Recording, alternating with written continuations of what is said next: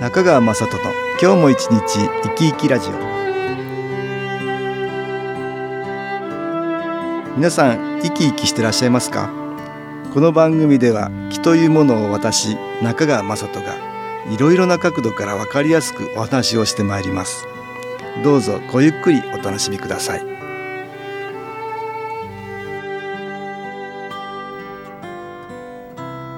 中川雅人の今日も一日生き生きラジオ。この番組は気のある生活あなたの気づきをサポートする株式会社 SAS がお送りします。おはようございます。株式会社 SAS の中川雅人です。私ども SAS が毎月出版している情報誌月刊肺元気ですが8月号の私との関東対談のページでは織姫という高さ20センチと言いますから手でも持てるぐらいのロボットを作っている吉藤オリーさんにお話を伺いました。この織姫というロボット、足はなく胸から上の部分の形、表情は無機的な感じですが、なんかほんわかと温かみが伝わってきます。そんなロボットなんです。よくテレビの UFO 番組とかで見る宇宙人のような顔といえばいいでしょうか。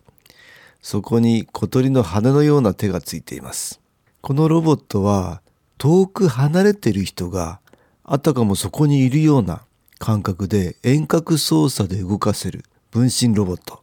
つまり人がそこにいなくてもコミュニケーションができるというロボットなんです。普通ロボットというと手足があって自立走行したり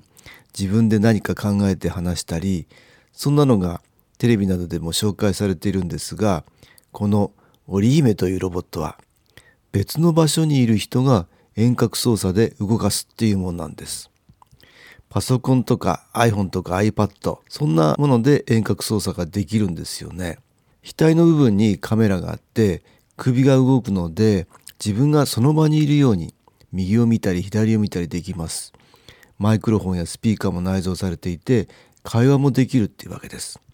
このようなものは人と人をつないで孤独を癒すコミュニケーションロボットと言われているそうです。例えばずっと病院で入院生活をしなければならない人がいたとしてこのロボットを自宅の居間に置いておけばベッドの上にいながら家族団らんが楽しめるっていうわけです。でも万歳をしたり「やー」とか片手を上げたり「しまった」と頭を抱えたりあっちと指をさしたりバタバタとしたりできます。操作をしている人とロボットがいる場所と遠く離れてるんだけどもまるでそこに本人がいるように感じてしまうっていうわけです。このロボット織姫の表情は能面をモチーフにしていて存在感はしっかりあるけれども人格は持たないっていうデザインにしてあると言います。だから笑っているようにも悲しんでいるようにも見えるんですよね。例えば電話で親しい人と話してる時って相手の顔を想像しながら会話をしてるじゃないですか。人間には想像力という能力があるので吉藤さんはそれを壊しちゃいけないということで織姫そのものがキャラクターではなくて抜け殻として存在していてそこに操る人の魂が入ってくるって感じにしているっていうんですね。抜け殻という言い方面白いですよね。確かに織姫が可愛い顔していたり漫画のキャラクターだったらイメージが固定してしまいます。特定できない分誰にでもなれるということですからねきっと織姫と一緒にいて話をしているとこの能面の表情が遠くで操作をしている人の顔になってくるんでしょうね。吉藤さんはそこにいない人なのにまるでいるように思わせるようなロボットだと言います。病院のベッドにいる人も自分がまるで家の今にいるように感じられるし家族の人もすぐそばにその人がいるような錯覚を持つわけです。ここで音楽に気を入れた CD 音機を聴いていただきましょう。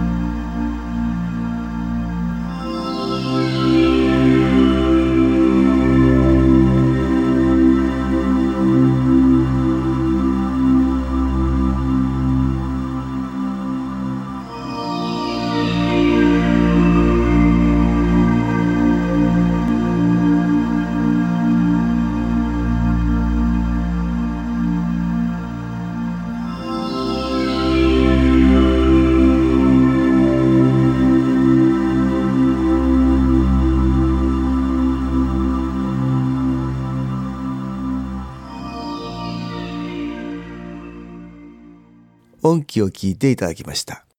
今日は SAS が毎月出版している情報誌月刊肺元記3月号の私との関東対談のページの取材で織姫というロボットを作っている吉藤織さんに伺ったお話をしています。ここで吉藤織さんのプロフィールを紹介しましょう。1987年生まれ小学5年生から中学3年生まで不登校を経験。工業高校にて電動車椅子を開発して文部科学大臣賞を受賞。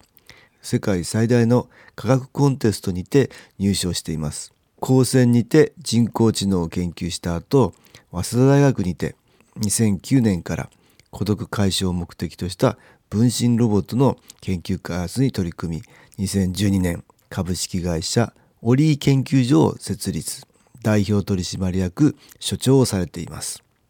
吉藤さんはロボットに行き着く間にはいろいろと紆余曲折があったと言います。そもそも吉藤さんは子供の頃から、えー、どことなく変な子で、えー、小学校へ上がった頃は机にずっと座っているのが苦手ですぐに窓から逃げ出してしまうような子だったそうです。ですから小学5年生から中学3年まで3年半不登校になり家に引きこもることが多くなって自分なんかいない方がいいんじゃないかととてもネガティブな状態になっていたと言いますその時に彼のお母さんが勝手にロボットコンテストに応募したっていうんですね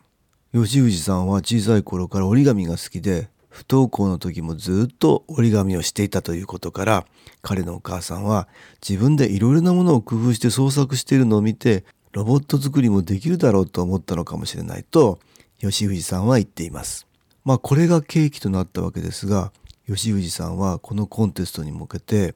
初めてロボット作りを体験して、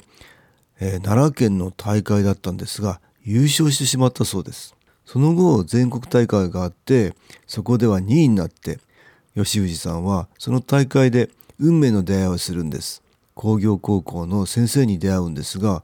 結局その人に弟子入りしたいと思うようになったことで中学にも通い受験勉強もするようになって結局その高校へ入学できたそうです。その先生を師匠と呼んで朝6時に家を出て7時半に学校へ着き9時に授業が始まるまでの時間と夕方は5時から11時まで物を作ることに熱中したと言います。不登校だった吉藤さんが結局誰よりも長く学校にいる生徒に変身してしまったということですから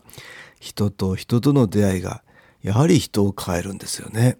吉藤さんはその時に作ったのが電動車椅子で特殊な機能を持たせることで国内の科学コンテストで文部科学大臣賞を受賞し世界最大の科学コンテストでも入賞しています。その後高専に編入して人工知能の勉強をしたそうですが勉強すればするほど人工知能で人を癒すことができるとは思えなくなってきたと。いうことで早稲田大学から声がかかって結局は大学でロボットのことを勉強することになったそうです。吉藤さんの目的はロボットを作ることではなく目が不自由だったり手足が動かなくなったり自分のように引きこもってしまったりした時に何が一番辛いかというとそれは孤独を感じることでそういう人たちの孤独をどうしたら解消できるのかそこに興味があったと言います。それで家にロボットの友達がいて話し相手になってくれたら孤独は解消できるのかと最初は考えていたけれど結局どうもそうじゃないとそれというのも吉藤さんが孤独から抜け出すことができた過程を振り返ると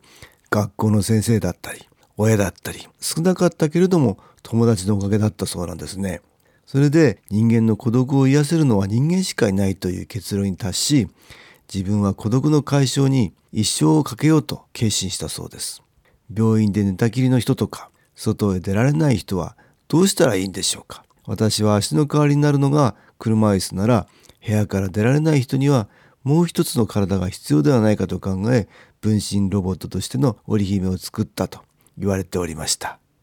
あるお母さんは病院の無菌室に入院していて子供たちもそこへは入れません。お母さんも子供たちも寂しくてたまらない。そんな時お母さんにもう一つの体つまり分身があってその分身が家のリビングにいて子供たちと会話ができたらお母さんも子供たちも寂しさが軽減します。テレビ電話なんかでいいんじゃないかという人もいますがそれでは一緒にいるという感覚にはなれない。ロボットの織姫がいることでお母さんと子供たちはとても密な交流ができるようになるということなんです。またその家族は休みの日にはロボットの織姫を連れて動物園も行きお子さんやお父さんは織姫を通してお母さんと話をしながらあちこちを回ります。お母さんも一緒に行っていると感じられる。お母さんも病院にいながら家族と動物園へ行く楽しみを味わえるということなんです。吉藤さんは言っています。ロボットはあくまでも人と人とをつなげるツールです。人がきちんと介在していて人と人との交流があってこそロボットの価値は出てきます。ということでした。ところで今日2月14日の夜6時半から TBS 夢の扉プラスというドキュメンタリー番組で吉藤さんたちの活動が紹介されます。興味のある方はぜひご覧ください。株式会社 SS は東京をはじめ札幌名古屋大阪福岡熊本沖縄と全国7カ所で営業しています。私は各地で無料体験会を開催しています。2月28日日曜日には東京池袋にある私どものセンターで開催します。中川雅人の「昨日話と昨日体験」と題して開催する無料体験会です。新気候というこの気候に興味のある方はぜひご参加ください。ちょっと気候を体験してみたいという方体の調子が悪い方ストレスの多い方運が良くないという方気が出せるようになる研修講座に興味のある方自分自身の気を変えるといろいろなことが変わります。そのきっかけにしていただけると幸いです。2月28日日曜日午後1時から4時までです。住所は豊島区東池袋1-30-6池袋の東口。豊島公会堂のすぐそばにあります。電話は東京03-3980-8328 3980-8328です。また SS のウェブサイトでもご案内しております。お気軽にお問い合わせください。お待ちしております。